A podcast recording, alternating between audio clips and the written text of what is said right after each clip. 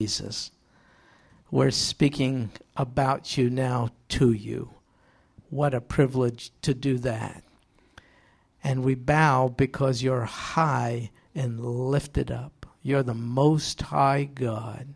Speaking to you, we bypass all other authority, including inspectors and governments and all the rest. They're ordained by you, so we show respect. But we're going high above to you, sovereign God. This, we are your church. That building is yours. It's a vehicle to be used for your glory. Brother Chuck is right. Therefore, there's opposition to it. Please overcome the opposition. And in such a miraculous way that we wouldn't dare take credit this new list of demands required of us and with which we will comply. Somehow I pray we wouldn't have to. Would you take it and erase it? Would you do something so out of the ordinary? It's a result of an extraordinary God. Lord, would you give us the divine surprise confounding our thinking, our reasoning, and the system which we're constrained to obey. I pray instead you would veto what the system has required and put us in that building singing your praises right on time. And this we pray in Jesus' name. Amen.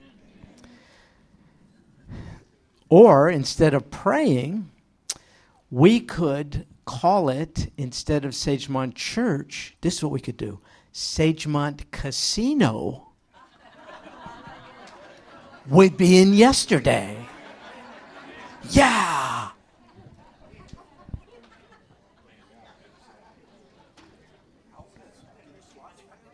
Yeah.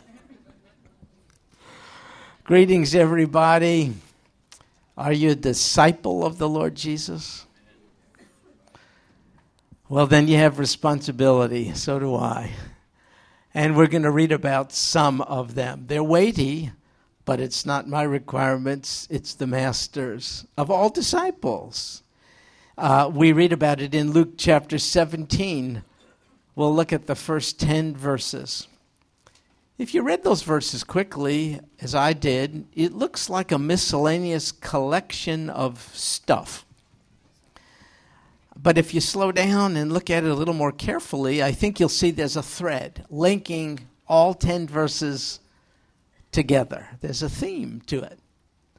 The theme is this is what's required of disciples two things faith and forgiveness.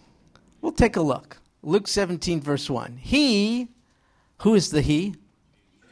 Okay. He said to his disciples, of course, those in the immediate uh, um, uh, atmosphere of his speaking, but by extension, all of us as well. he said to his disciples, a disciple, by the way, in, is a Greek is a learner.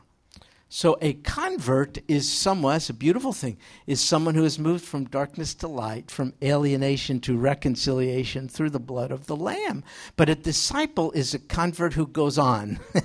a disciple is someone who's constantly learning from the Master. So the world does not need more Christian converts, it needs more Christian converts moving on to discipleship because if we don't look differently than anybody else. People out there don't think there's much to our faith. So he's speaking to disciples. And he said, It's inevitable that stumbling blocks come. Do you have a Bible that phrases that term stumbling blocks differently? Offenses. Both. Very legitimate. In the Greek, the word is skandalon. What does that sound like? That's the word from which we get our word scandal. Here's what it meant originally um, you set a trap to catch something in it, and the stick that would be tripped to ensnare, let's say, an animal, is called scandalon. When you trip the stick, boom, the trap falls and someone is inescapably in the clutches of the snare. Scandalon. And the Lord said, that sort of thing, that offense, that stumbling block, scandalous, it's inevitable. It's going to come. You'll see in the context, it's an offense which entices someone to sin. The Lord said, It is inevitable that the world is filled with enticements to sin. Do you agree? My heavens, all over the place. Enticements to sin. That's a scandal because God, the Creator, is holy. So, for the world in which we live to be filled with enticements to sin is scandalous. But the Lord says it's inevitable that that will be the case. Why? Because this is the world. and it's filled with people who sin. So he's just, the Lord being quite realistic. Uh, it's inevitable that stumbling blocks will come. But, woe to him through whom they come. That they come is inevitable. The issue is the source thereof. Be not the source thereof. He's speaking to us, disciples. A disciple is someone who ought to make it easier for someone to believe in the Most High God. But it's possible that the disciple could trip someone up so that it's harder. A disciple should be a spiritual help to a non believer, for sure. But sometimes we're a hindrance. How? Sometimes the way we live. Look, I don't want to step on toes. We're all chickens in this coop. Sometimes we take, you know, this matter of Christian liberty, sometimes I think we miss it. Uh, a matter of Christian liberty mean we're free in many respects. We don't have to legislate our behavior in all respects what movies you go to, how you use your income tax refund, what you keep in your refrigerator, what books you read. You know, we want to be careful about legislating all of those things. There, we call them matters of Christian liberty.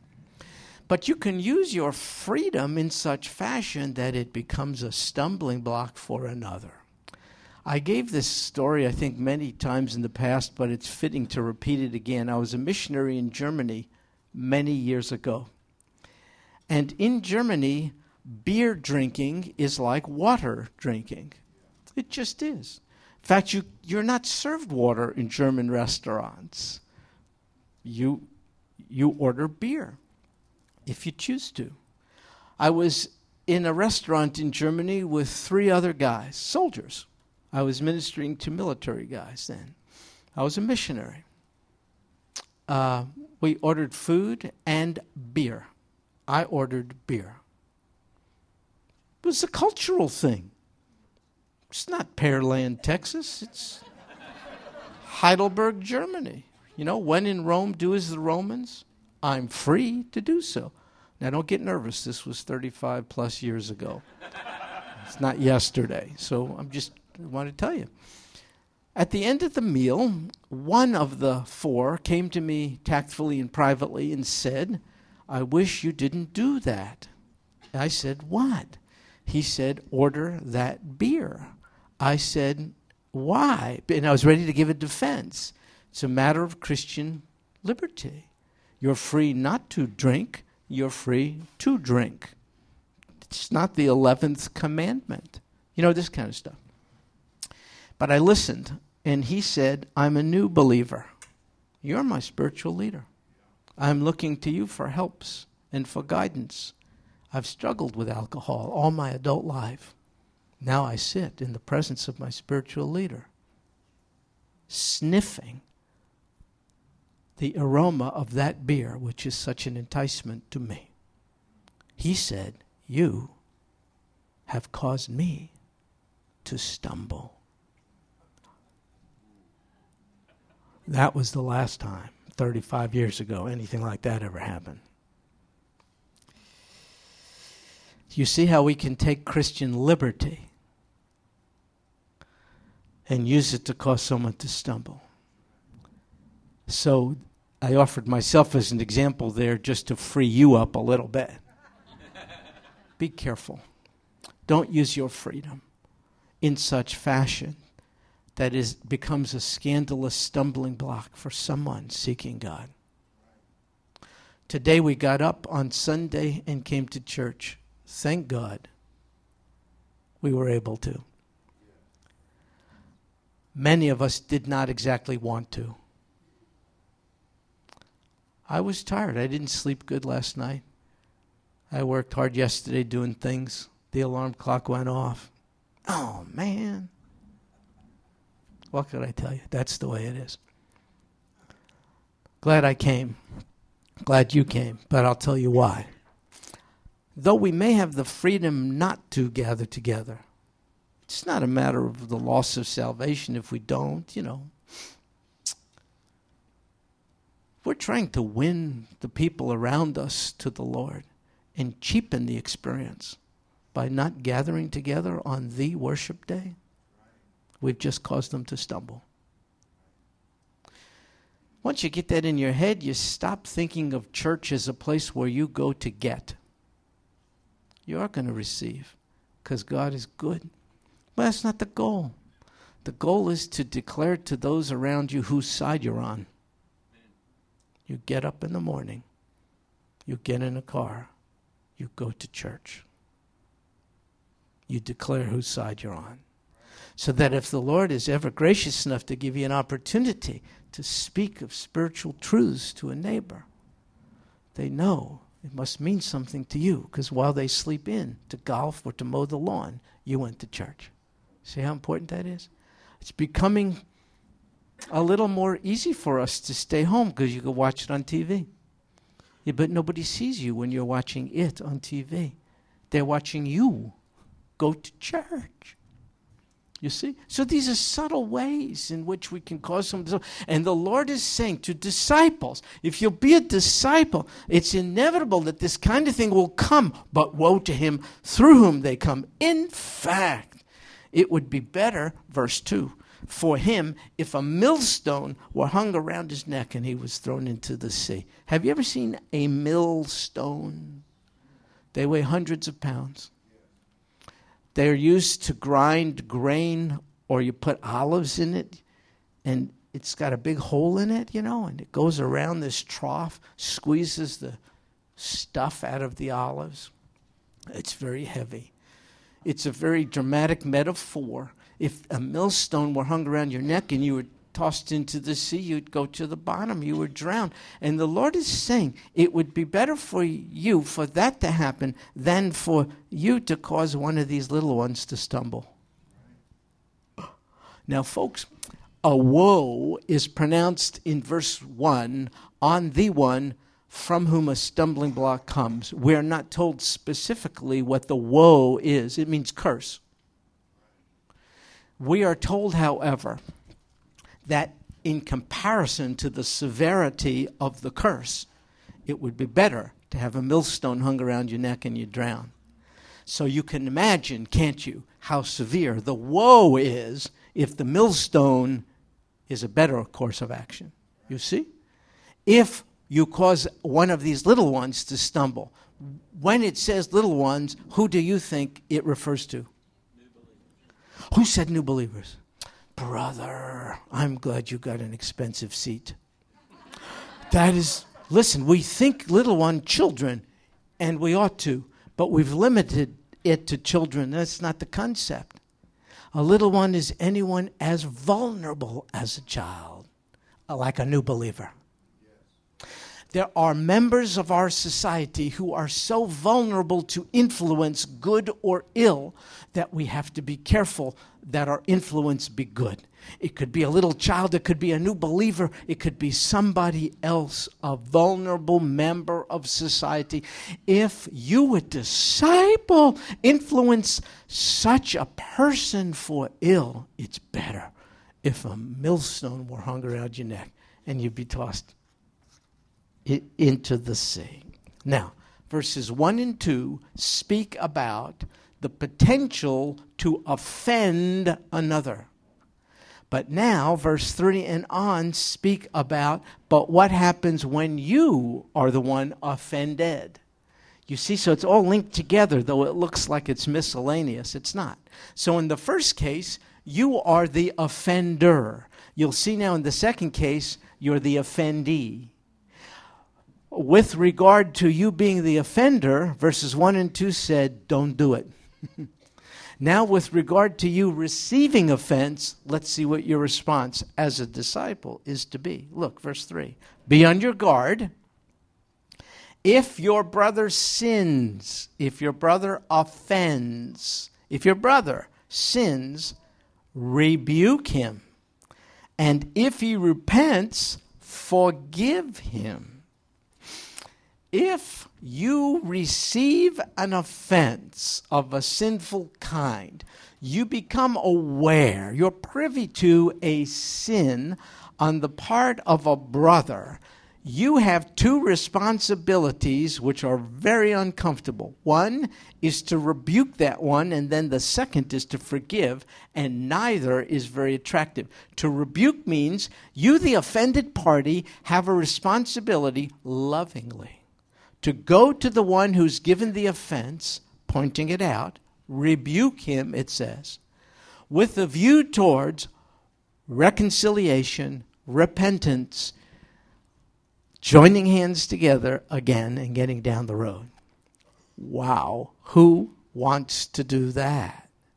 Most of the time, when offended by another Christian, what we do is talk to other Christians about it.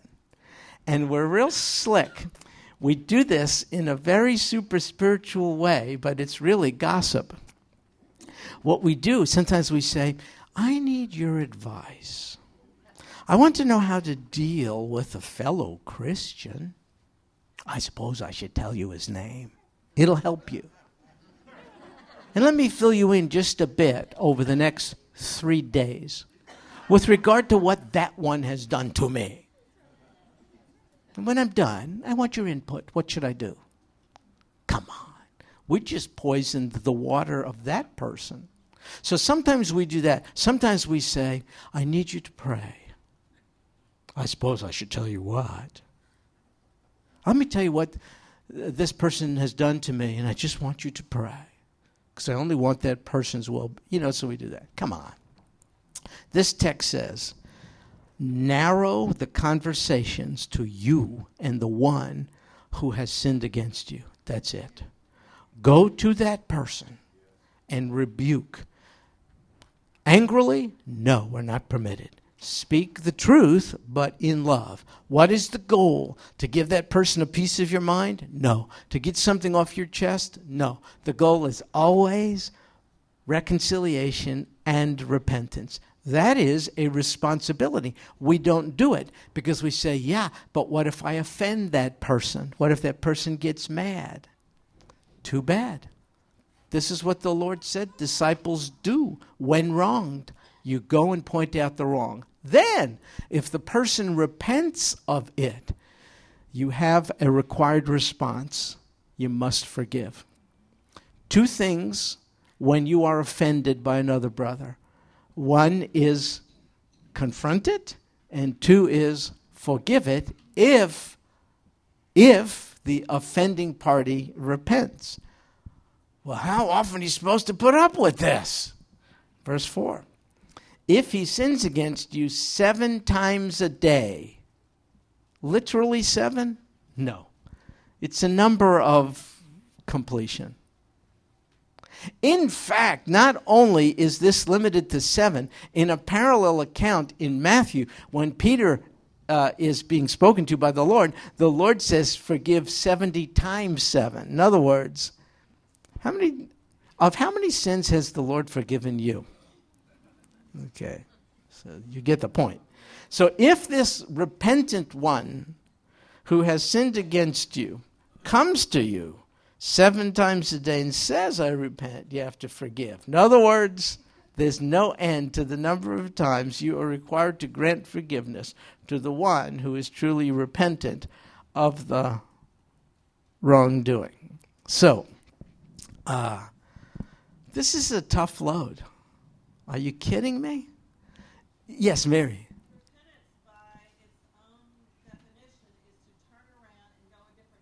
Yeah. So if somebody really repents, are they really, you know, if they say, "Oh, I'm sorry, I did this," and seven times a day, Yeah. See, now Mary brings up a great point, and I think she's right on target. Mary said rightly, the word repent means change direction, turn around. If someone really has turned around, they're not going to do this seven times a day. Maybe. It is admittedly an extreme uh, illustration to demonstrate to us you always remain firm in your willingness, readiness, and commitment to forgive, even if it's manifold times, because a person is continues to stumble in the same area. On the other hand, the, the condition here is true repentance. In other words, if you forgive somebody who's not repentant, you did not forgive, you're overlooking the wrongdoing, which is the opposite of what the part A says. And enabling. Absolutely. So this is a little more uh, tricky than, than you think. It's not just someone who says, I'm sorry. Later on in the scriptures, it says that person has to bring forth fruit in keeping with repentance. So that's a contingency there. It's simply saying if someone, you've rebuked someone, you've confronted, and that someone is truly repentant of it, you must stand ready to forgive. You can't say, I'll never forgive you, you have hurt me so deeply. You can't do that. That's the main point. Jess? in, in your original story there about the beer, how the guy that was offended rebuked you in, in love. I wish you wouldn't have done that. Yes. He didn't just jump into your face and say, you better not do it again. Yes. And the repentance, he said, it's been 35 years. Yes. Uh, Jesse is saying in the illustration I gave, I'm just repeating this because it's a little hard to hear. Uh, the fellow who rebuked me did so in a very loving manner, and I repented. And it's been 35, 35 years. Yes, thank you. The reason I repeated that is that it makes me look good. What, what you just said. All, so this is important. Yes, sir.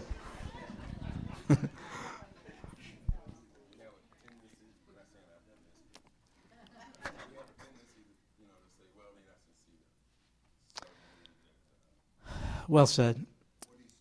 Uh, we have a tendency to say that the person is not sincere, and that kind of gives us permission to just dismiss the whole thing. Perhaps a little too soon.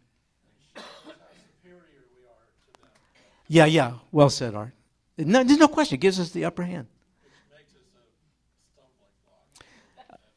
It's an. It's here's what we say. That person has robbed me of something. The one thing I won't give up is my uh, arrogance, my disdain, and my anger. Seriously, that's why we're not prone to so easily forgive. Yeah. Yes, sir.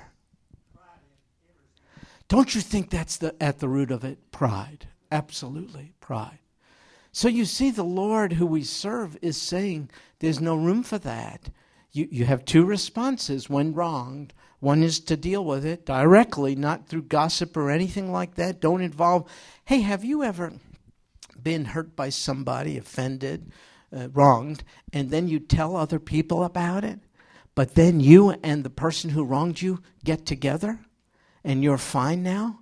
But look at all the other people whose waters you have poisoned. You see? That's why we got to restrict things to offender and offendee to begin with. Yes, Terry. Yes. Yes.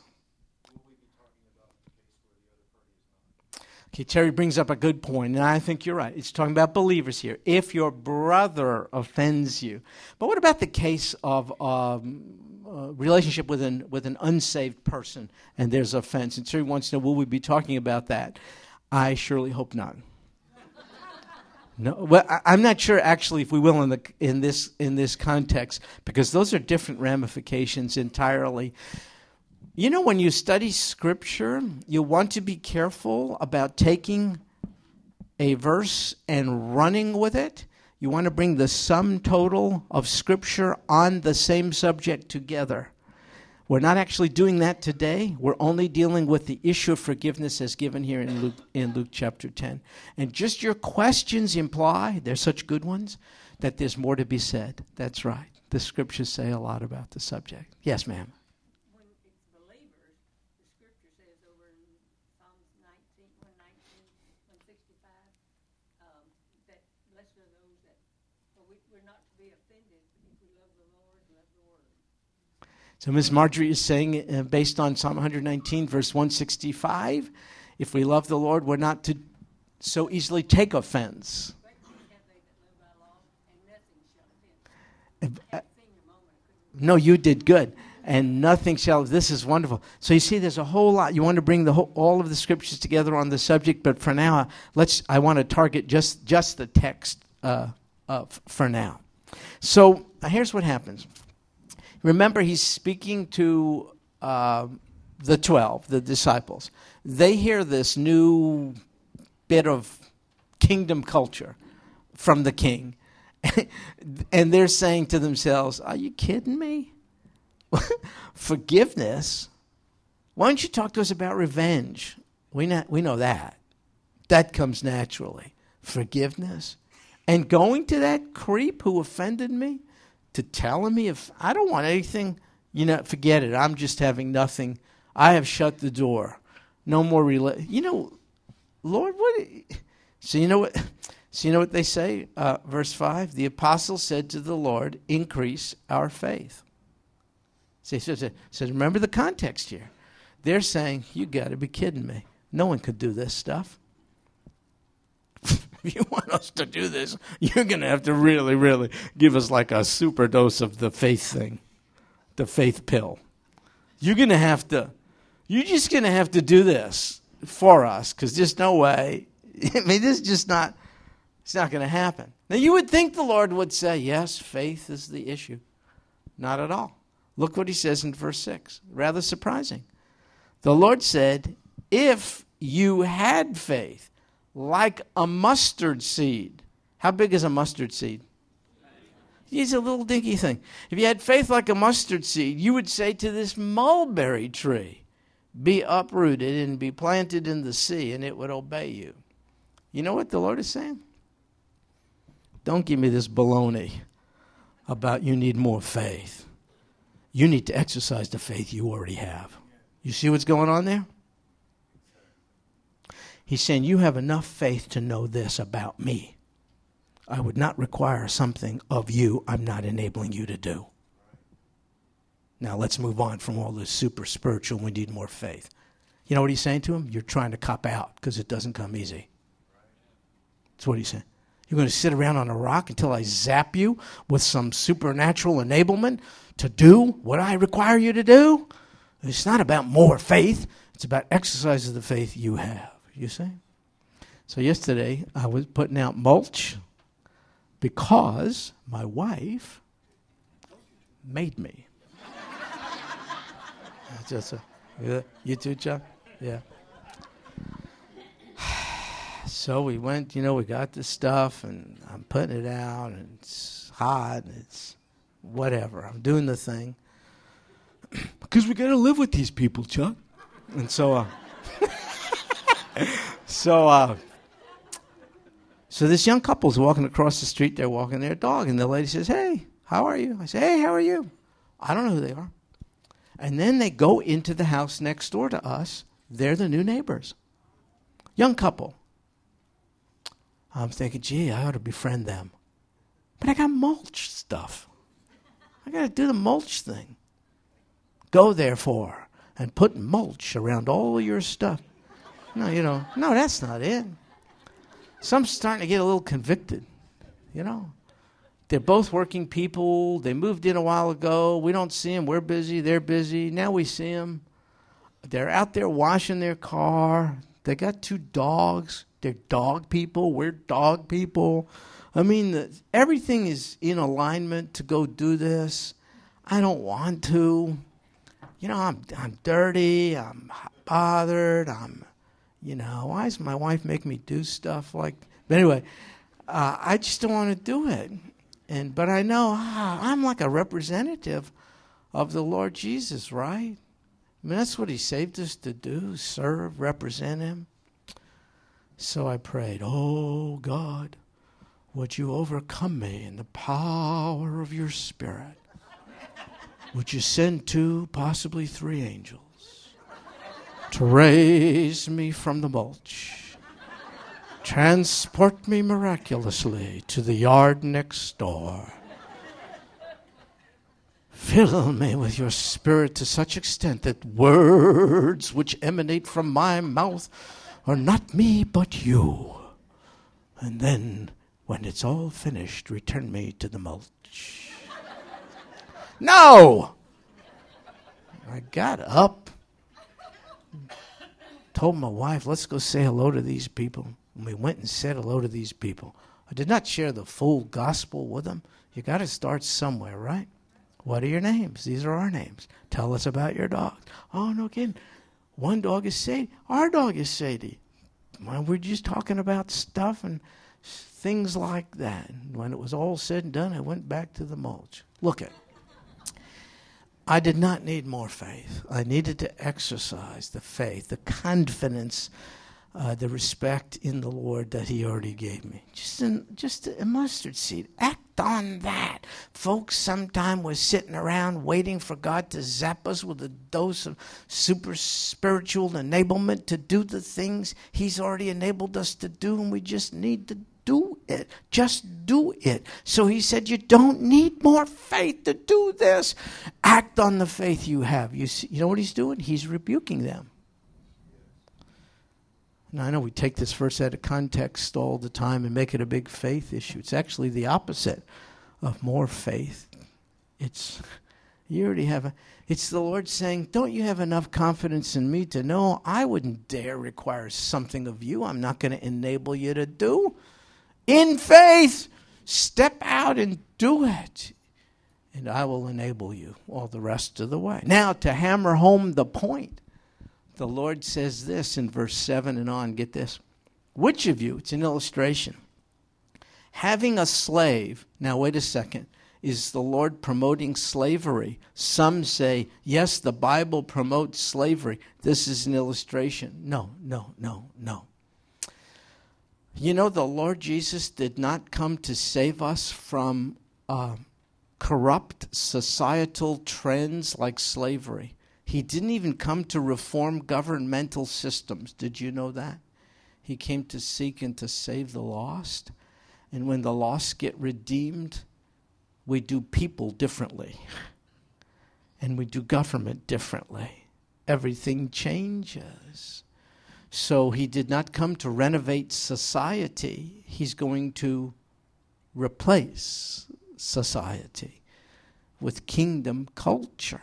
He wants to fulfill society with ones who are like salt and light. He wants to change not systems, but individual members of the systems so that in their transformation, systems will change.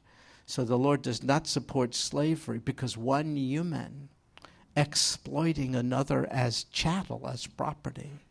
is totally contrary to the will of God.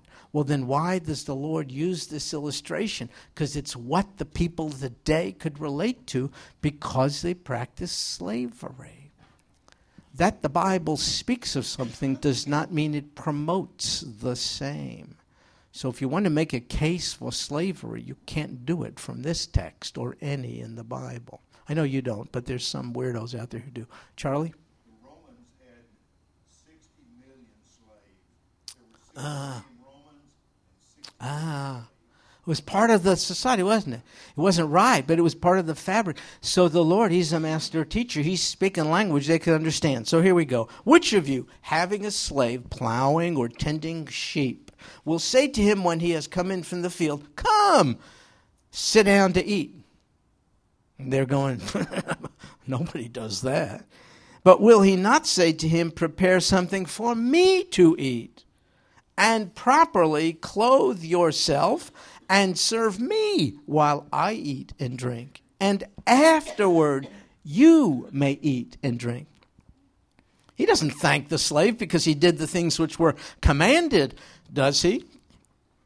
So you too. When you do all the things which are commanded, you say, We are unworthy slaves. We have done only that which we ought to have done. Whoa.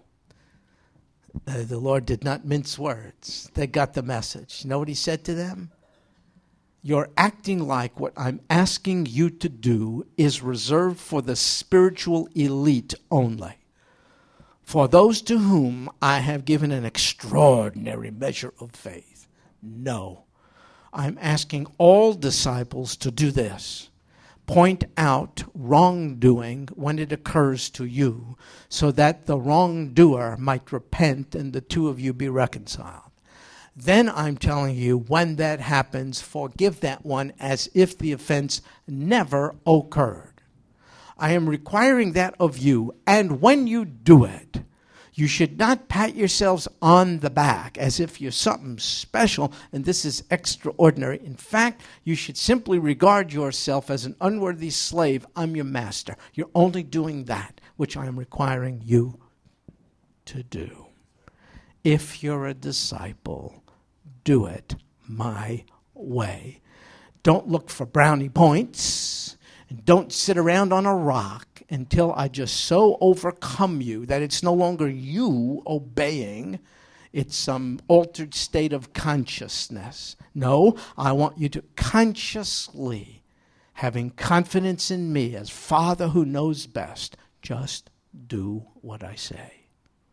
I will enable you to do what I say. I will not require something of you you're not capable of. Stop thinking about it.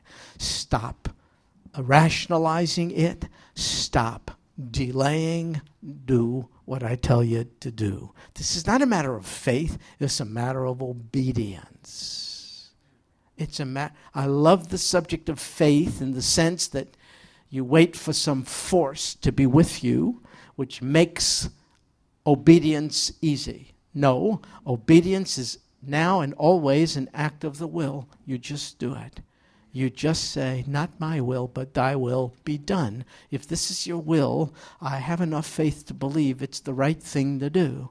I'm going to set out in doing it and look to you to bless it and enable me to do it.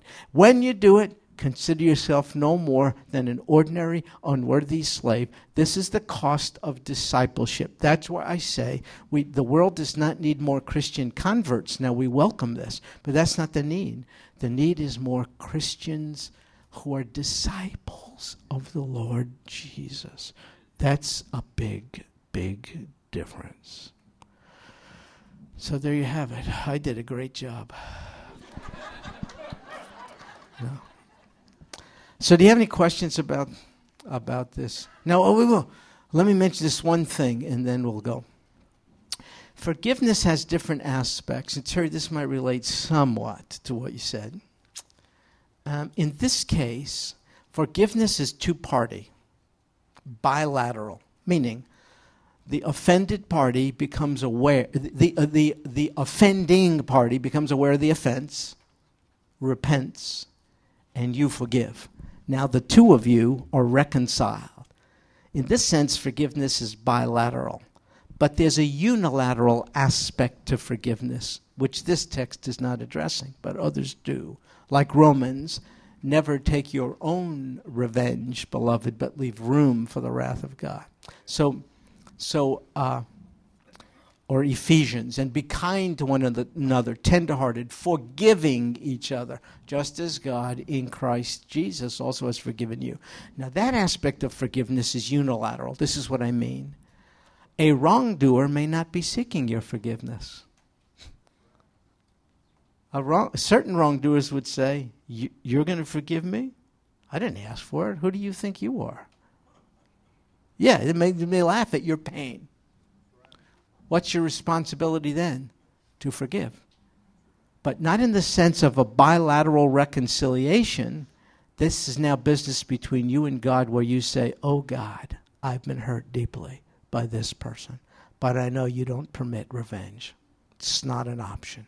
Therefore, out of obedience, I forgive that person. I let that person off my emotional hook. That person doesn't owe me. But oh God, that person owes you. I cannot get the person off your hook. I'm going to leave room for you to operate. You hold that person accountable, you see, but I must go free. I can't carry that person emotionally around. it'll sap me of too much energy. See, so that's it's a little difference. That's why the Bible says, as far as you are able, be at peace with all men. Implying in certain cases you're not going to be able. Because it takes two to tango. You see what I mean? Where the other party is repentant, you forgive, you're reconciled, the two of you go down the road together, bilateral. Where the other person is not repentant and has still hurt you, that's where you come before God and you say, That person owes me no debt, but the person owes you. That's a different thing. You see? So that's a bit of a sticky wicket. Yes, ma'am. Um, in a situation similar to what you just described, I had, was, had just studied Hebrews and I had learned that um, belief um, and obedience was faith, Mhm. two-sided coin. Yeah, And uh, that if I believed God, I would obey Him.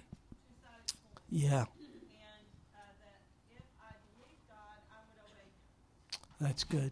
So when I was confronted, you know, with this situation, and I realized that my hurt was coming between me and God, Yeah, I began to consciously choose to trust God with me. well, that's good, Mary. Ask Him to take this. And I said, I choose to trust you with this. Yeah. trust you with me. I don't want anything to Yeah. That is, And 15 minutes later, I did it again. And 15 minutes later, Yeah. Yeah, yeah, Because it kept, you know, but after a time, then it was 20 minutes. yeah.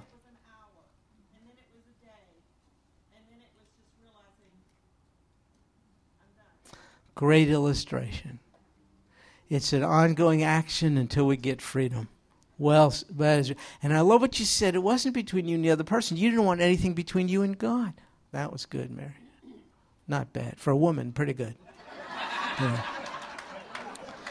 We always have to end on with truth. Okay.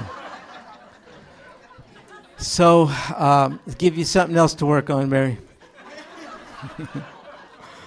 um, so let's pray. Good, Charlie. Go ahead. Go ahead, brother. I like what our wonderful pastor says. He says, whatever you find out that the Lord is it. Yeah, yeah, yeah. Well said. Isn't that good? Just get in on it. That is right. That is right.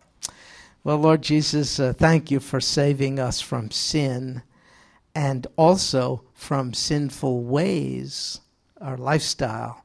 That's called sanctification, to be made holy like you. And uh, the way we live, it, it well, it just plays out in interpersonal relations. That's that's where the work of discipleship really, really takes place. To respond to people the way you want us to, to other people the way you want us to.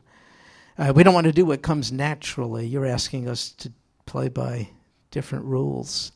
We couldn't do it because you've asked us to do so. Just put it in us to obey, to do things your way, knowing Father knows best. Thank you for your interest in shaping us up to be more like you. We're grateful. In Jesus' name we pray. Amen. Well, God bless you, folks. See you next time.